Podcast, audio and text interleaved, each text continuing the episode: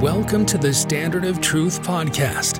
In this podcast, Dr. Gerrit Dirkmaat and Professor Richard Leduc explore the early history of the Church of Jesus Christ of Latter day Saints and the life and teachings of Prophet Joseph Smith. They examine the original historical sources and provide context for events of the past. They approach the history of the church with faith, expertise, and humor.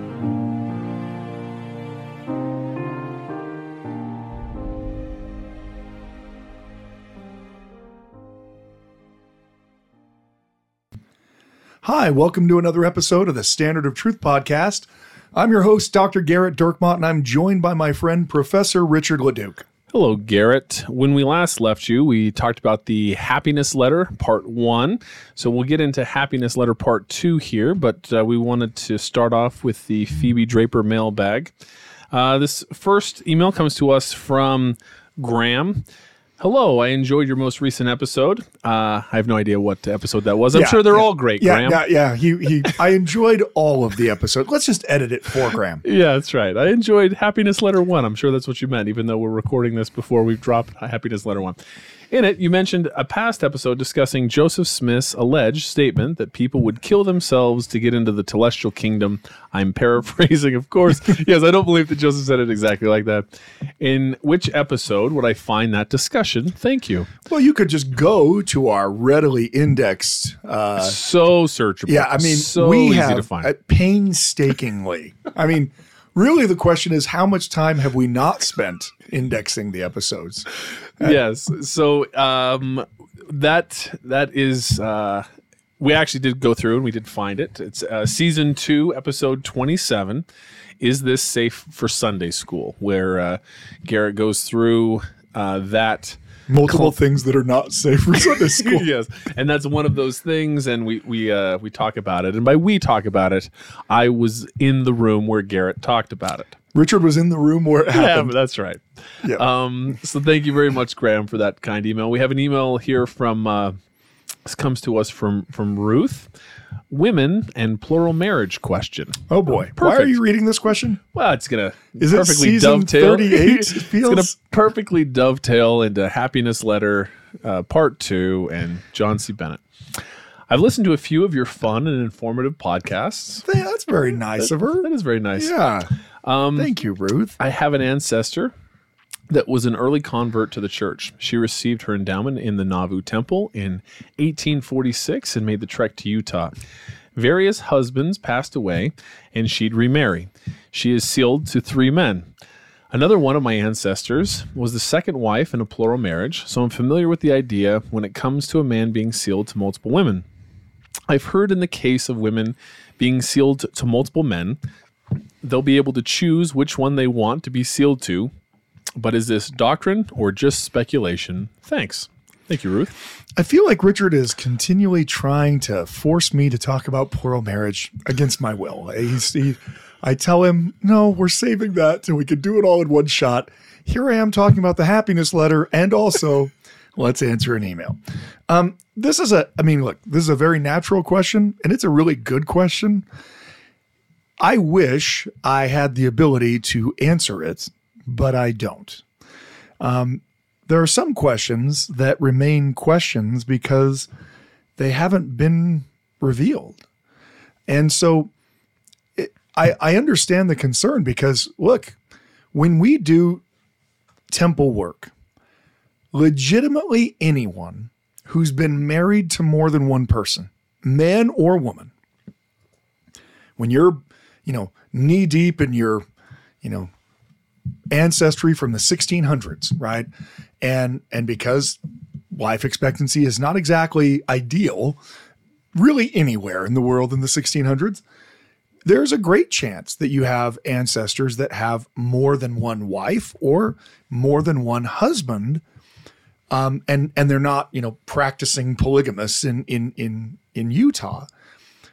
And so when we find those people in our ancestry, we seal everyone to each other, everyone to everyone. So uh, if in this case, like you said, you know, uh, a woman who's had three husbands, when we find her records, uh, we seal her to all three of those husbands. Now, the question then arises your very good question.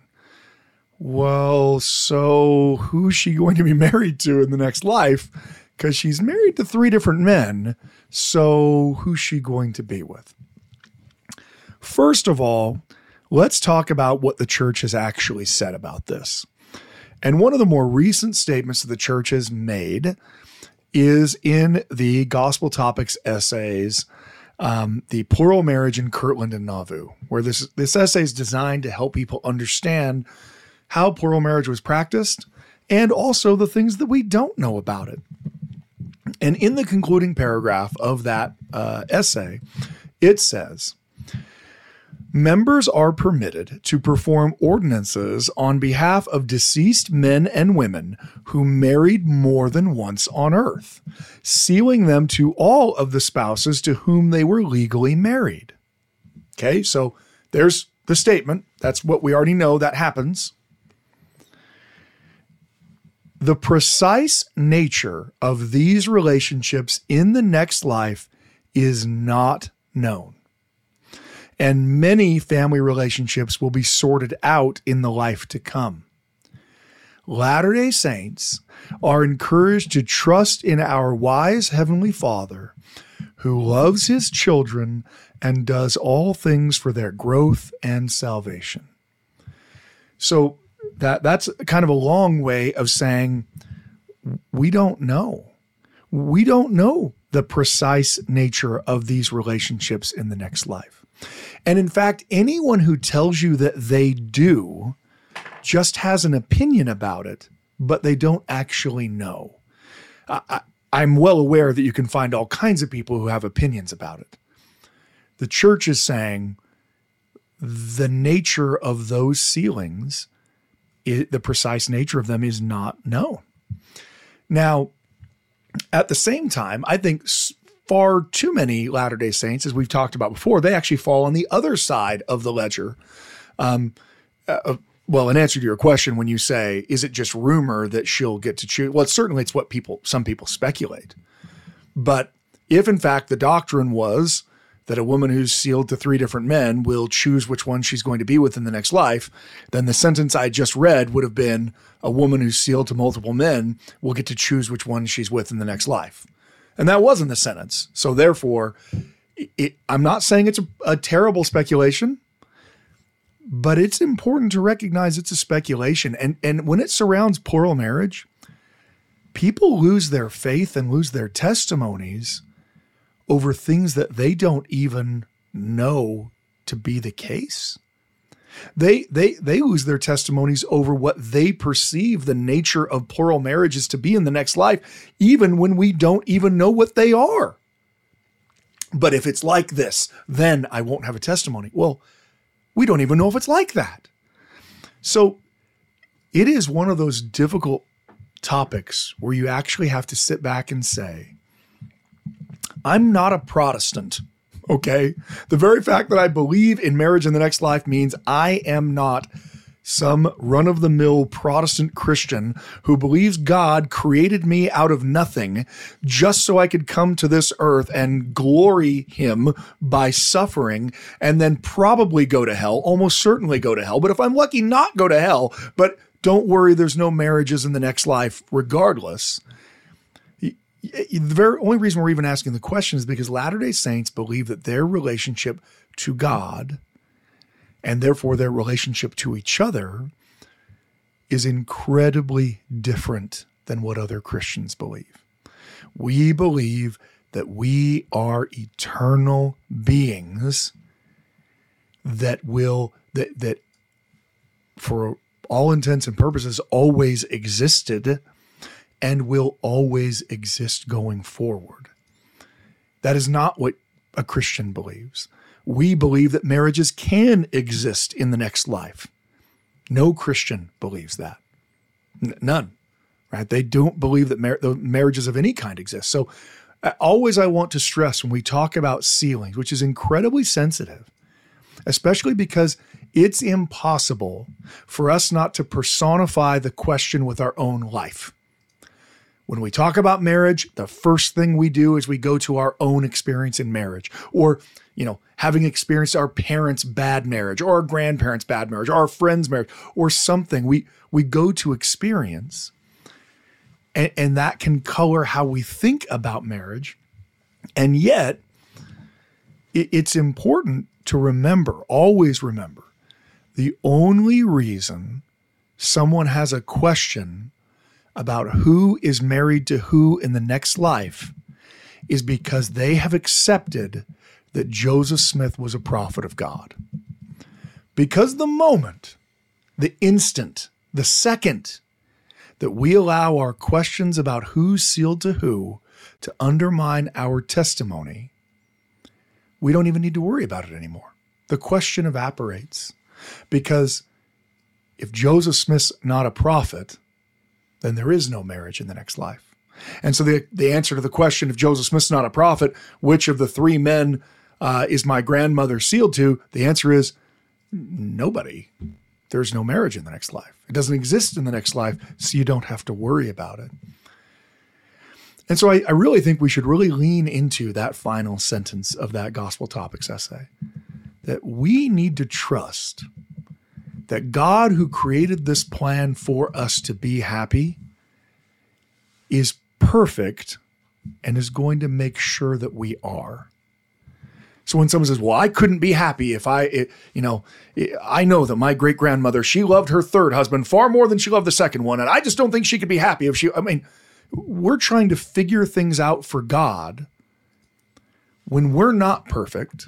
We don't have all the information, and and frankly, we, we don't even know what marriage is like in the next life. We, we, we have all kinds of speculations. We all have you know, the nice house and the white picket fence, and I'm pretty sure someone does the yard work for you. There's all kinds of stuff that we speculate. But we don't know anything. We just speculated. And so is it possible that someone who's been sealed, you know, a woman who's been sealed to three different men will choose which one she will be with in the next life? That sounds entirely possible. One of the reasons why it's possible is because agency is an eternal principle as I've said before, and I'll likely have to say it again on the podcast because Richard will keep forcing me to talk about this entirely uh, against what my intentions are. Um, we sometimes view sealings inappropriately. And, and what do I mean by that? I mean, we tend to view sealings as if they are concrete. We tend to view sealings as if agency is no longer involved in those sealings because they're sealed and that's it. We don't do that with any other ordinance. With initiatories for the dead that we do, with endowments for the dead, with baptisms for the dead, none of us walk out of the temple saying, well, you know, Jim Johnson's a member of the church now in the next life, whether he likes it or not. No, we don't do that. We simply say, I have now provided the way whereby, if he decides to accept these ordinances in the next life, that these ordinances can be efficacious for him on the basis of his agency. And yet, for some reason, when it comes to sealings, be, because it is so intimate when we're when we're thinking about our own marriages, then we desperately want to know exactly how it will work out. But the reality is, we, we don't know. Now, I will say this, though, because I think there's also this great fear that people will end up in a marriage they don't want to be in. This is not a fear that Brigham Young had. Um, he didn't have that fear because he believed, whether it was polygamous or monogamous, people would still have to choose each other in the resurrection. So if you're thinking to yourself, I can just kneel on the ball here. I'm just trying to run out, run, the, clock. Out the clock. My wife doesn't know I've been cheating on her for the last 20 years. If I if we can just get to where we both die, I, we're sealed and I'm golden. Well, first of all, if you've been cheating on her for the last 20 years, you haven't had your marriage sealed by the Holy Spirit of promise. So your sealing is not efficacious to you. Second of all, guess who's going to know that you were cheating on her for the last 20 years in the resurrection when all things are known? everyone. I, I feel everyone. I, It'll be shouted from the rooftops. I feel like I feel like cheating is extreme. What Okay, if let's do what if else. I procrastinated get, getting the sprinkler system fixed? I've been busy. Eh, You know, I've been pushing it off Saturday after Saturday. Well, judging what I- pretending that my friend who's going to come and help me, he's been too busy, even though I've never texted him to help. right. Okay. Well, Hypothetically, hypothetically, I, I think that there's some sins of omission. and there's some sins of commission. so so, but it's not it's not an affair. But I haven't been as dutiful of a husband, I and I've irritated her again. Not me, someone else. Someone else. You keep saying I though. Well, I like how you're trying to relate to our listener Yes, base. You're yes. trying to say, you know what? Well, I'm a I man- get you. I'm a man of the people, Gerrit. Yeah. If if Richard's one thing, it's he is a man of the people. Um, but the Brigham would teach over and over again that men needed to live the life, uh, uh, live in such a way that their wives would choose them in the resurrection. Meaning, if if you're in a monogamous relationship and you have a bad relationship with your wife, but you somehow kneel on the ball until it's over, she's not forced to be with you. If you think that just because you have some sealing that was spoken in a temple somewhere that you haven't really been honoring, that she's now forced to be with you, I don't think you understand agency at all. I, I know that there's no listener who's saying this, but I'm just, this is a hypothetical and also because Richard was talking about sprinkler systems.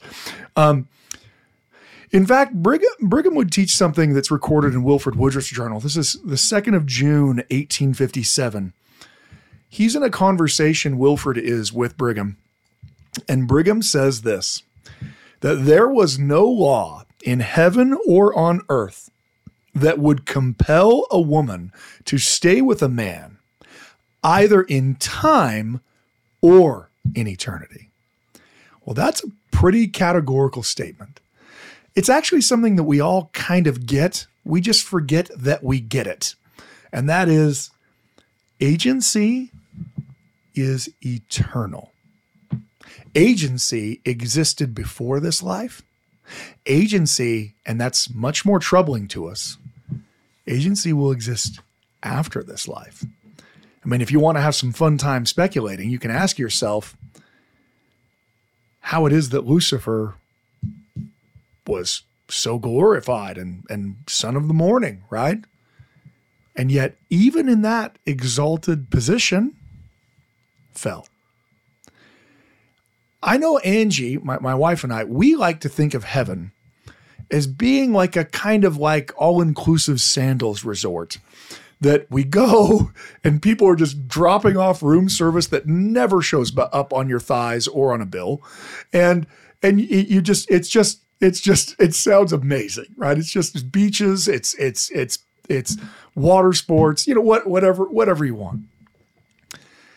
And and that's how we like to think about it is that we we finish this life and we are just done well there's considerable evidence in our theology, not in Christian theology, but in standard Christian, but in our theology, that you will always have agency. Always. You will always have the ability to choose. Now, the terrifying part about that is I'm barely making the right choices as it is. I don't want to have to continually make the right choices faced with temptation for the rest of all eternity. But that is apparently how it is that you become like God um, by using your agency to always choose to do what's right. Now, I'm pretty far away from that. But as it relates to the question here, if the fear is someone is going to be in a marriage for eternity where they are utterly miserable because it wasn't someone that they really loved, what, when did we become Protestants? What when did we become people who believed that by the happenstance of nature, God was going to punish us for eternity? I, I, I think we need to view our Father as absolutely loving. And when we say, well, it's hard for me to think of how he could be loving if, if there was someone who was sealed to more than one person, then I think that's something that you have to put your trust in him. You have to put your trust in the Lord Jesus Christ for, for your sins to be forgiven. You have to put your trust in the fact that God is going to somehow make up for the suffering and sorrows of this world. And you have to put your trust in God that however messy it is in the next life, that it's going to be worked out. It's going to be worked out perfectly. And everyone who is worthy of a celestial kingdom will be exquisitely happy in it. Now, that requires faith. It requires believing that God will do that. God has promised that God will do that. And so we have to we have to then exercise that faith and just believe. I I love uh, Ruth's question because it's such a natural, normal question. And like I said, I don't, I don't even have an answer. Ruth's probably at this point like I why do why do I even listen to the podcast? She was probably saying she was saying that long before. It's a great question, Ruth. of why do I listen to the yeah, podcast? uh, keep keep listening. yeah, we appreciate it. um, yeah. I, I I'm sure that you're now no longer listening, but I mean, I think I think that that's an important thing to know. It, just as a, as as the baseline of the question, is it the doctrine that that she will get to choose? Well, I think the church's doctrine is we don't know what happens, and frankly, when you think about it, we spend almost all of our time when we think about marriages. We spend almost all of our time trying to sort out the sealings that take place in mortality. Right? Those are the ones we really lose sleep over, right? So and so was married to so and so, and then they got divorced, but their sealing was never canceled. But what about the kids? Or you know, you know what I mean? That, that's what we spend most of our time on. And yet, think about how many members of the church there are or ever have been in the world. Think about how many marriages there have been in the history of the world. What, we're, we're almost breaking 17 million members now, something like that, 17 million. And, and not all of them are husbands and wives, obviously, right? Um, there, there's been at least, at least 14 billion people that have lived on this earth. And we are at the height of the number of members that exist ever at 17 million. Literally, almost every single marriage that will ever be worked out or sealed will be done in the next life. So, like I said, we spend a lot of time thinking about the ones that affect us, especially when we're inside the circles of membership, right? Where, well, my my, my mom, my dad, my, my brother, my sister. But the reality is, almost every single marriage that has ever taken place in this world is going to have to be worked out in the next life. And, and so I'm not just, you know, saying, well, got to have faith it'll work out in the next life. Literally almost every single the Lord spoke to Joseph and said that in order to enter into the highest degree of glory the celestial kingdom, you had to be in a sealed marriage. And yet, less than one tenth of 1% of all of the people who've ever lived on earth have ever even had that opportunity, which means almost every single question of marriage is going to be something worked out in the next life. And that's that's tough when we want the answers now, but it's also the reality. Now, it's a beautiful reality. Okay. I, I don't want to make it sound like it's a negative reality. That we believe that marriages can be for eternity is beautiful. No one else believes that. So we I think we we gather in what we have. We we say, I am so grateful to know this. I don't know exactly how it will work, but I'm so grateful to know that it does.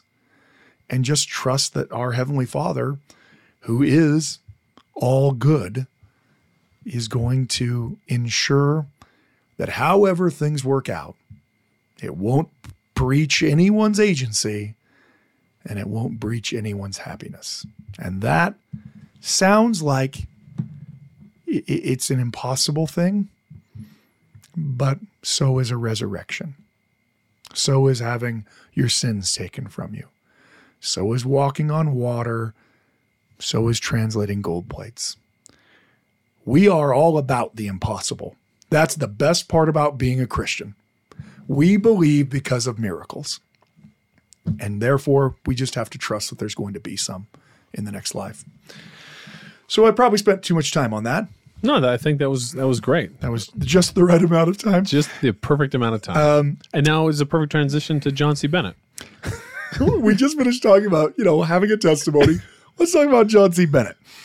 Um, so we we were discussing uh, in our previous episode, we were discussing the happiness letter. Um, if you don't recall, let me give you a little bit of a refresher. I think just by way of refreshing, if you didn't listen to the last episode, you probably should go listen to the last episode. And you know what? Listen to it several times. Download it, share it. I know Renee has, my mom. Uh, well, she Downloaded it. She hasn't shared it. No, She, hasn't- makes She up might, for, she might not she even makes up for the it. lack, lack of sharing by downloading it literally dozens of times and then asking me how, how to get it to play.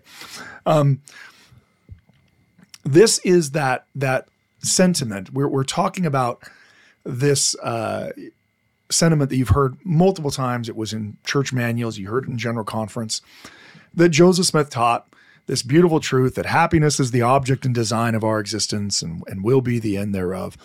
Um, and, and it goes on. Um, we talked about how the origin of this letter was actually in an antagonistic letter that was written by the great Nauvoo apostate John C. Bennett. And that there were multiple denials that Joseph was the author of that letter. The reason why it was controversial was John C. Bennett claimed that it was a letter that Joseph Smith wrote to Nancy Rigdon to try to persuade her to practice plural marriage. Now, Rigdon would make a public denial of that, saying that that's not the case, and make a denial for his daughter, which we talked about last episode. William Smith um, would make a denial in the church's newspaper, The Wasp, um, saying that it, it, it wasn't written by Joseph Smith, that wasn't from him. But then the question becomes well, if all these people are denying, how in the world are we quoting this in general conference? What happened? Well, this took a little bit of sleuthing to try to figure out how does this end up in our history. And when last we left you, we were talking about how Willard Richards of gun toting fame passed away in 1854. Now, Richards had gone over this portion. So, so this um, incident, we actually know when it would have happened had it happened, because John C. Bennett says that Joseph proposed marriage to Nancy Rigdon um, at a funeral. We know when that funeral was. That was in April of 1842. And when Willard Richards was preparing to draft Joseph Smith history, when he's preparing to draft it, the history of Joseph Smith is what it was called, he made notes.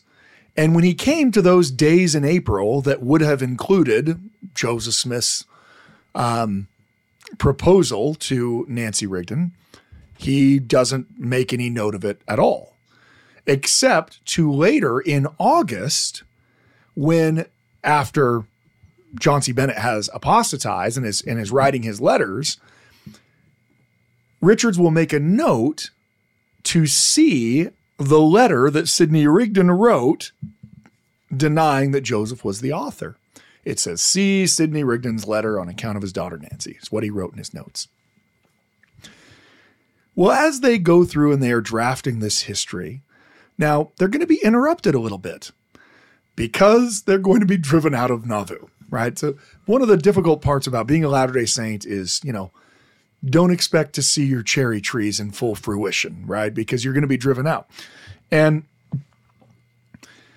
while Richards has gone through and made initial drafts of the history, when his uh, helper, scribe Thomas Bullock, comes to that area, he doesn't include anything.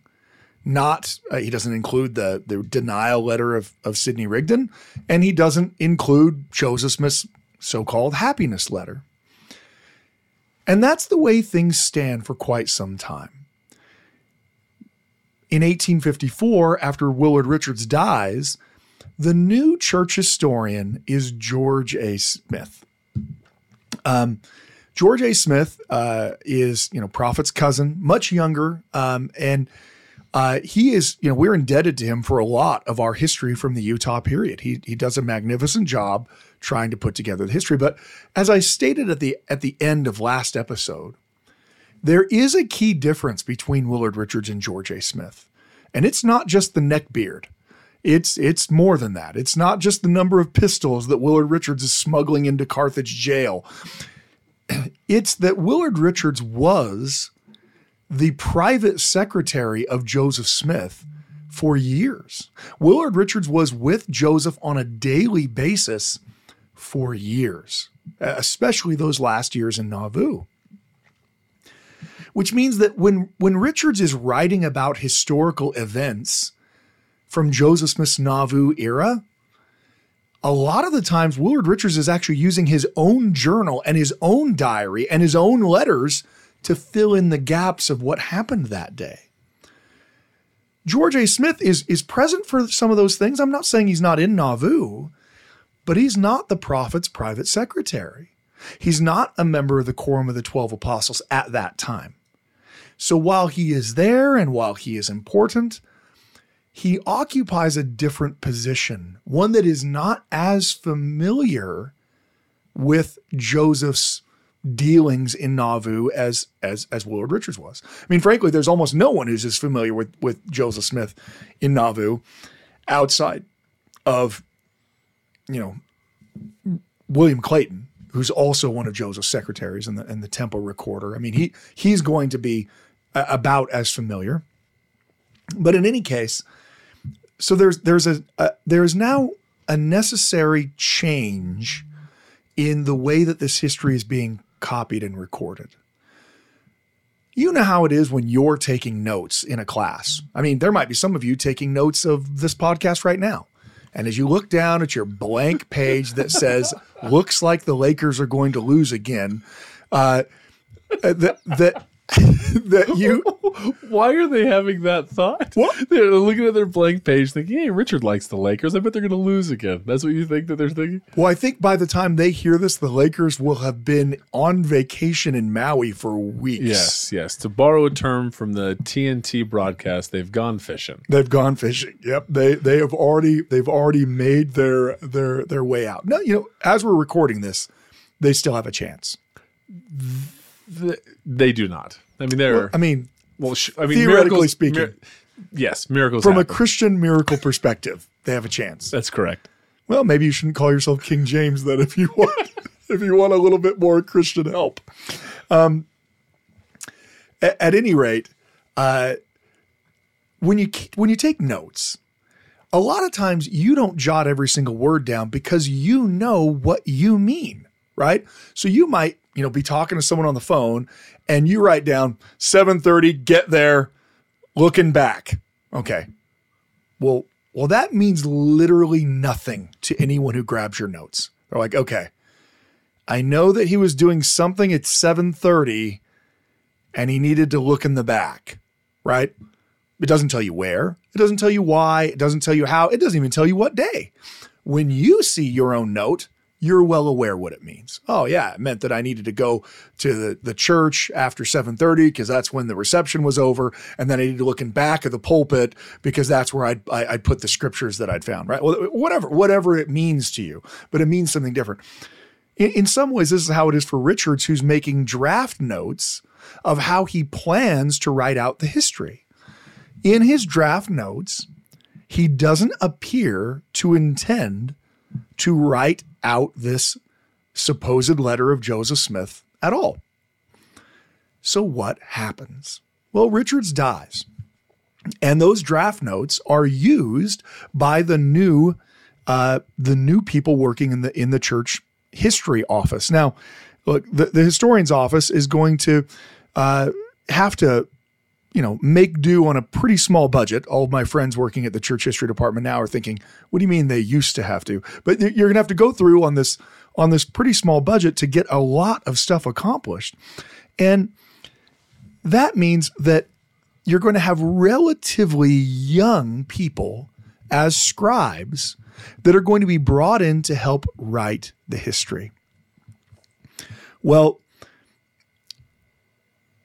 when the uh, when these scribes come to this portion of the history, when they get to this portion of 1842, and they read in Richards' draft notes that they should see Sidney Rigdon's denial, I'm not sure what they think. But here's what is here's what actually happens. I had to, you know, sleuth this out with the help of some handwriting experts um, at the church. Um, one of the clerks who's involved in this revision, so this would be, you know, probably around 1854, 1855, um, is a guy by the name of Leo Hawkins. And he is going to actually write a good portion of the of the text of this period of the history. The volume, the, the way they wrote these church history volumes, this is the most boring thing you've ever heard in your life, isn't it? Yeah, absolutely. Is this township level? Oh no, no, no. This uh, townships are fascinating compared to what we're okay, talking about. Okay, this right is the worst thing I've ever done. Well, so but so but in fairness to how boring this is, uh, first of all, I, I love you. They're listening As a to friend, a history podcast. Yeah, yeah. I mean, like You we- knew what this was when yeah, you we picked it up. Yeah, seriously, you're the scorpion on the back of the frog. Um, so, but also, um, you're referencing a, a journal article that you wrote here, right? So, Sure. So you you did a ridiculous deep dive in this. Most of the stuff you talk about off the top of your head, general garbage. You know, uh, your response. Now, the questions are great. We we oh, enjoy the Sure, emails. sure, sure. But I mean, like this is something that you you spent hours and days I and weeks spent a and lot of months time on. Yeah, right. Yes. Yeah. And so, so this is part of the reason for the deeper dive is because you have a, a very good understanding of what's happening here. Right. Well, so previous scribes, uh, let, let me just say this just for context. The volumes of the history that they wrote, again, that was called History of Joseph Smith. And then when it gets to Brigham Young's era, they'll call it History of Brigham Young. And then eventually, after they publish it in the church's newspaper, it'll eventually be republished by B.H. Roberts in what he will call the History of the Church. That's all the same, it's the same document, just so everyone's aware they they named these volumes that they were copying the, the- these giant ledger books that they were copying the history into. The first one was called A1, like the steak sauce. The second one was called B1 and then C1 and on down the line. This particular portion of Joseph Smith's history is in a volume called D1. Now you're thinking, why are they calling it D1? Well, because they make a copy of all of the volumes. Again, for some crazy reason, they're really worried that all of their time, effort, and work on a single volume might be stolen or destroyed, and so they, they're they're they're a little paranoid about it. They're making copies of it, and so they make copies of all those volumes. D two, D three. You know, uh, uh, I mean, sorry, uh, D two, uh, C two. Right? They, they they make copies of them. So there's these one and two. Anyway, that that's a little uh, uh, that's that's as nerdy as we're going to possibly. get. I'm about to start talking about dragons. Okay, I'm about to talk about whether or not your 16 sided dice can get you through the dungeon. If you will just bear with me a few minutes. Wait, wait. So the, the tease we're going to talk about Dungeons and Dragons. That's the tease. Only if you can hang on till the end. Wow. Yeah. Okay, And then yeah. we'll never get there. Um, so when they came to the, when these scribes, these young scribes in 1853, 1854, when they came to Richards' draft notes, they, they saw that he had made a note about getting a letter, you know, inserting a letter. And so they left a space in the entry like so there's a big blank space on the page but then they don't actually ever copy anything in it's just blank it's not until later when like i said this other young scribe leo hawkins um, he is going to come to that blank space and he is going to insert at the end of August 27th, which is August 27th is when they're responding to John C. Bennett's, you know, uh, antagonistic claims. Um, and and this is when the denial is made. The August 27th is the den- where Sidney Rigdon says Joseph didn't write that. That never happened, right? Um, and Leo Hawkins will write at the end of that entry, he'll say, see addenda to page three. So then you got to go to the addenda. You go to the addenda, you go to the back, and there it is, copied into it in it, its entirety in Leo Hawkins' handwriting, is the happiness letter. Now, here's what's crazy about it. There is no explanation in that addenda page at all about what it is. It doesn't say the prophet Joseph Smith wrote. It doesn't say, here's the date of this letter. It doesn't say, Joseph Smith wrote this to Nancy Rigdon, you know, have a gander. It, it, it literally is just words on the page without any indication who wrote them, without any indication of what they are. And here's the real kicker because there are a couple of variations between what John C. Bennett published in his newspaper, claiming this is the letter that Joseph Smith wrote, and what he published in his book, saying this is what Joseph Smith wrote, you can actually, with a pretty fair certainty, determine that the text that they are copying into this addendum of the history volume, they are actually reading out of John C. Bennett's book, History of the Saints. So, so this guy goes and gets History of the Saints. Uh, again, not the wonderful Glenn Rawson programs. This is John C. Bennett, History of the Saints. And they copy that version directly into the history. But again, without saying who wrote it, what it's about. It's just, it literally is just words on a page. And that's the way it stands for quite some time. Um, it gets copied around a couple different times, but then eventually it's going to be published. That part of the history, because they're publishing it serially. Again, not the tasty morning breakfast treat, but but uh, uh, one you know a little bit at a time. They're publishing it serially in the Deseret News. They will publish that portion of the history, and I am telling you, it's you know go look it up. Go, I mean, uh, is anyone going to look this up? No, we, we could we could put the uh, the link in. So we'll put the link in the way Richard always does. it's the December 12th, 1855 issue of the Deseret News. Okay, December 12th, 1855. And they publish this portion of history of Joseph Smith that covers this entry, this August entry. And I'm telling you, it's the weirdest thing ever. They publish it it's just words on the page, unattributed words. So it has all the other things, you know, Joseph, because they put it in first person. You know, today I went and met with, da, da, da, you know, Emma wrote this letter to Thomas Ford. And then it drops down to a new paragraph and it's just words on a page. It's just happiness is the object and design of our exit. It doesn't say Joseph taught, it doesn't say Joseph wrote a letter. It's just words on the page, just completely out of nowhere and without any attribution without any explanation and without even any date. Now you might say, well, but if it was published in the church news, that that shows that, you know, they must have vetted it. Well, Brigham Young actually does a pretty good job vetting a lot of uh, the church history before it's published. But we know that not all of the church history gets vetted before it's published because Brigham Young is angry on several occasions when they publish things that he hadn't had a chance to look at that contain errors in it. And in this case, he doesn't ever seem to review this publication. He's actually out of town when it's published. And then when he gets back in town, it's it's several serial publications later. So may, maybe he reviewed it, maybe he didn't. We don't really know, but that's not a very good argument to say. Well, we know that Brigham Young knew that Joseph Smith wrote it because he didn't say anything otherwise when we don't even know that he saw. I mean, it, it's kind of an argument from the absence of evidence. We're almost to the 16 sided dice. Don't worry. We're almost there. We're getting so close to, to the. I think you're misunderstanding what payoffs are. no, no, I understand them. I'm just a historian. Oh, okay. So yeah, I've got no, I've got no uh, uh, uh, frame of reference to make anyone enjoy what I have to say.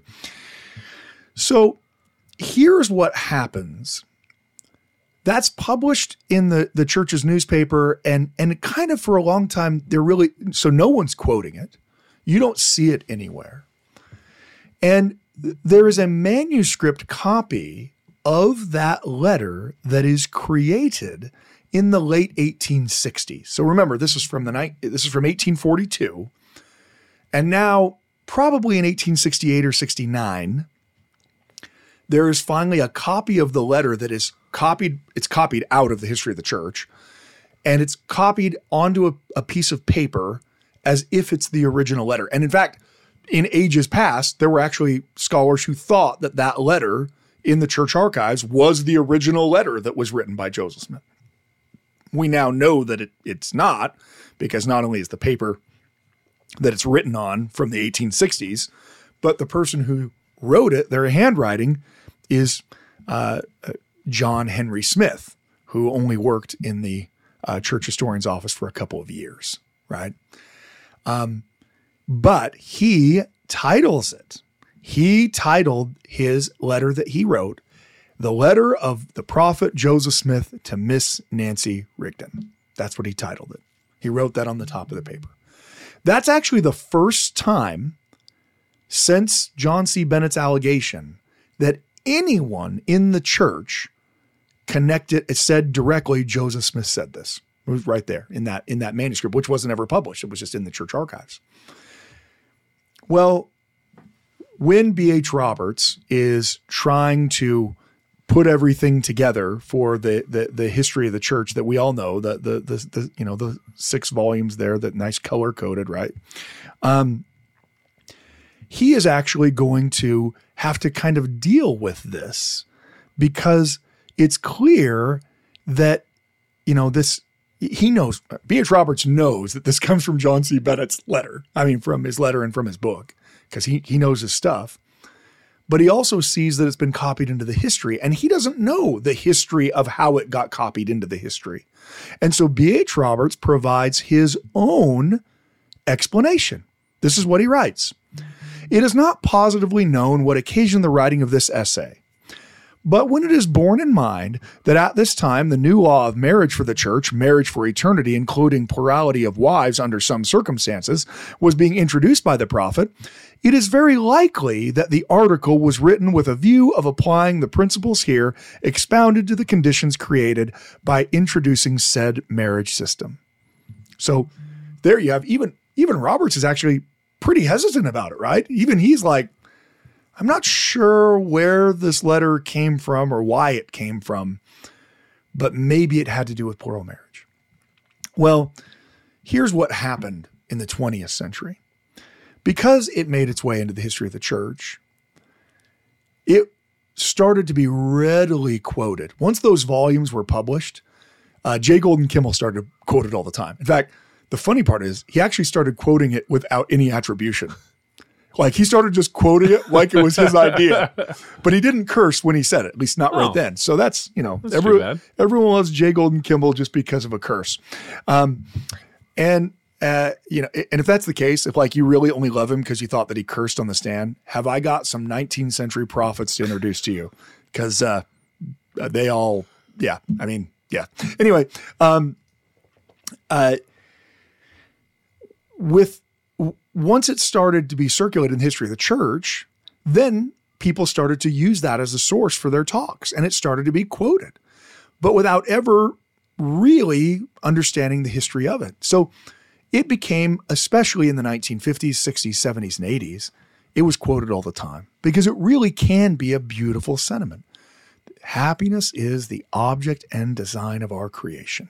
I mean, that doesn't that sound beautiful? I mean, you want to believe that's true. It also became very popular with anti Mormons. And you're thinking, what? Why is an anti Mormon quoting this beautiful teaching of Joseph? Well, because they don't love it for what it says, they love it for the context that John C. Bennett gave it. This is Joseph Smith desperately trying to persuade Nancy Rigdon to become his plural wife. And and frankly, even scholars, both Latter-day Saint scholars and relatively antagonistic to the incredibly antagonistic scholars, they uncritically accepted it as a Joseph Smith document. And and you want to know the, the greatest irony of all ironies is some of these scholars who accept it as absolutely authoritatively Joseph Smith's say that there can be no doubt that it's definitively from Joseph because it was copied into the history of the church. And so uh, that's how we know that it's definitively Joseph. When that same scholar, if I were to apply that to legitimately any other thing in the history of the church that didn't have something to do with plural marriage, they would say, "Well, you can't believe that. I mean, it's just a lie that they copied in there." Right? I mean, that's the cra It's such it is such a a double standard If copied into the history of the church is a story of Joseph Smith raising people from their deathbeds in Nauvoo, well, that's just a lie that they put in there. If copied into the history of the church is a letter that has something to do with plural marriage, oh yeah, that, that's 100%. Yeah, yeah. Eh, Other things, everything else is a lie, but that 100%, 100% because it says plural marriage in it. Uh, it. It's it's a weird thing. They actually do the same thing with plural marriage affidavits, right? If I have an affidavit that says I saw Joseph Smith raise a child from a dead from the dead, this skeptic says, well, obviously that's a lie. They're lying about that. There's no way actually, right? If I have an affidavit that says I was a plural wife of Joseph Smith, well, you know that's 100%. Yeah, they don't they don't lie about that. I mean, like it's a it's a double standard because they're accepting the things that they want to accept because they they see them as being critical of the church. At any rate, you might notice that since more research has been done on this, that while you probably remember hearing this being quoted and you remember seeing it in multiple manuals and and and you you might even still quote it now. Um, uh, in fact, it's Richard's literally Richard's favorite thing to go to church with me somewhere to have someone quote it. It's his favorite. It's It it's is. one of his favorite things. I love it so much. Yeah, Well, I- as we, I believe, as we've mentioned in previous podcasts, you're a, a dream crusher, and I don't like run up to the stand and say something. No, no, no. Unless Be- it's anti-Mormons taking over the testimony. That's meeting. true. Uh, Dirkmaat. But but I- it is you. you uh, what happens is that someone asks you, but the problem is, is when they ask you, they don't actually want to know whether it's true or not. They just want you to validate the thing that they already want. Right. They And want me to tell them that it's even more true than they thought. Yeah, you don't even know Yeah, like is. like This it's like the most true. ridiculous true. It's like super true. It's like true on steroids. Um, well, so uh, you might notice that you haven't you haven't heard it, and and I think that that appears to be a relatively deliberate thing. Um, uh, you know, it's been more than a decade that it's been quoted in a church manual, church publication, or um, in general conference. And, and that's a deliberate thing. Now, that's not to say that definitively it could not have been a teaching from Joseph. It might have been. Maybe it was a, it was a true teaching of Joseph for a completely different reason.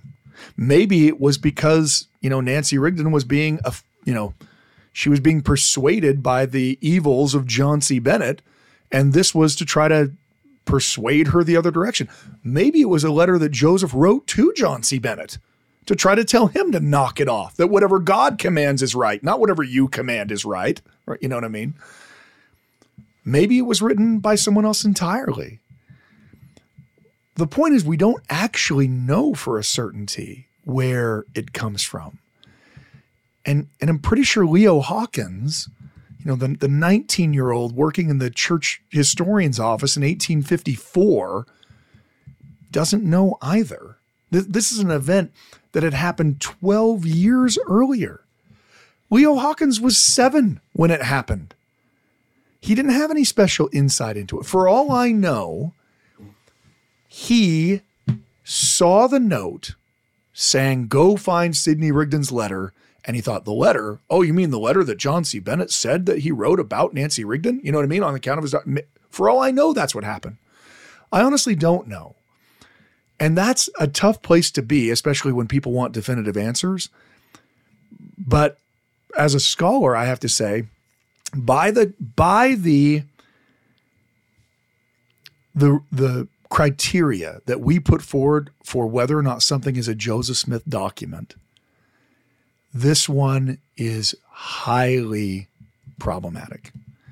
It it very well might be something that Joseph wrote. But it's tough to get there when in his life he denies it. The person it's written to denies it.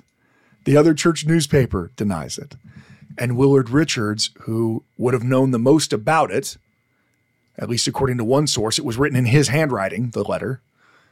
Well, then why didn't he say that Joseph wrote it? Um, you know, people will say things like, well, maybe they were just trying to hide polygamy. And so that's why they didn't write about it. But that person doesn't know very much about 1854 Utah then, because we're not trying to hide it at all. In 1852, we announce it to the world, and not only are we not trying to hide it, we're sending Orson Pratt to Washington, D.C. to publish a newspaper called The Seer. Someday, should I do a podcast on The Seer someday? Oh, absolutely. Well, is that is that the? It's about plural marriage, though. Oh, well then doubly yes. Is this the the Dungeons and Dragons Yeah, this, lead-in yeah, this, yeah. Eventually, you get to this. Uh, Orson Pratt goes to D.C. and publishes a newspaper, and in this newspaper, Brigham sends him out there to help people understand that polygamy isn't just some weird, crazy thing. He he wants them to understand that it is a you know that there's rules surrounding it that it has biblical precedent. He wants to defend the practice because the saints are being so attacked for for the practice of plural marriage. And and Orson Pratt, I mean, you ever want to read a defense of plural marriage, read the, uh, that that issue of the seer. And he even goes so far as to describe exactly how a plural marriage searing, sealing ceremony takes place. And I don't mean like, hey, on the day appointed, they go to the temple and they get sealed. I mean exactly word for word how the plural marriage sealing ceremony takes place. To which, uh, when Brigham Young finds out that he doesn't, he says, What are you doing publishing this temple ceremony to the world? And Orson Pratt's like, I thought that's what you wanted me to do to like show that it was. He's like, I, I wanted you to explain it. I didn't want you to publish the actual words of it. So that's a fun uh, historical document that sounds like I, I shouldn't be talking about, but we publish it to the world. So uh, it's not hard to find a copy. At any rate, the the the point I think of this entire exercise, aside from hashing out a an incredibly laborious talking point that has put everyone to sleep, is sources are complicated. And whenever someone acts like they aren't, it almost always means that they don't really know what that source is. It's easy to say, well, it must be true because it's in the history of the church. But until I know how it got copied into the history of the church, well, then maybe I need to kind of pump the brakes a little bit.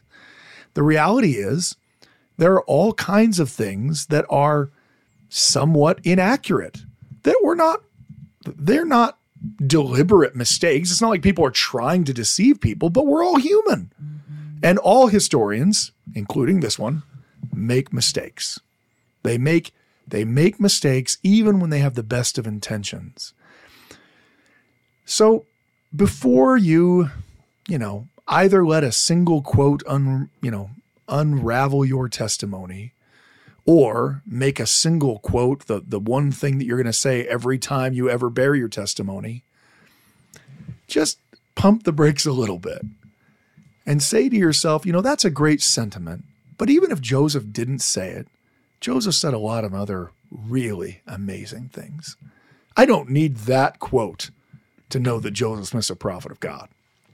The Holy Spirit of God and Joseph Smith's countless other incredible teachings demonstrate that. So thank you for following us on this journey through the dungeon. Um, and uh, we will try to do something a little bit more entertaining next week. Uh, it'll be the same. Okay, we're gonna literally do the same thing next week. In fact, we'll just re- what if we repeated this? Yeah, happiness part two, version one. You know what? Version two yeah, and a half. it- yeah, D two point five. Yeah, it'd be really interesting if we were to just replay an entire episode if anyone would notice. Well, I will tell you, uh, when we did a replay of premium episodes as free content, uh, people did notice and they responded. And Was it very positive? we appreciate all of our emails. We appreciate our input. Thank you so much for listening. Thank you for listening to the Standard of Truth podcast, hosted by historian Dr. Gerrit Dirkmaat. If you know anybody that could benefit from the material in this episode, please share it with them. And for more resources, visit standardoftruth.com. Until next time.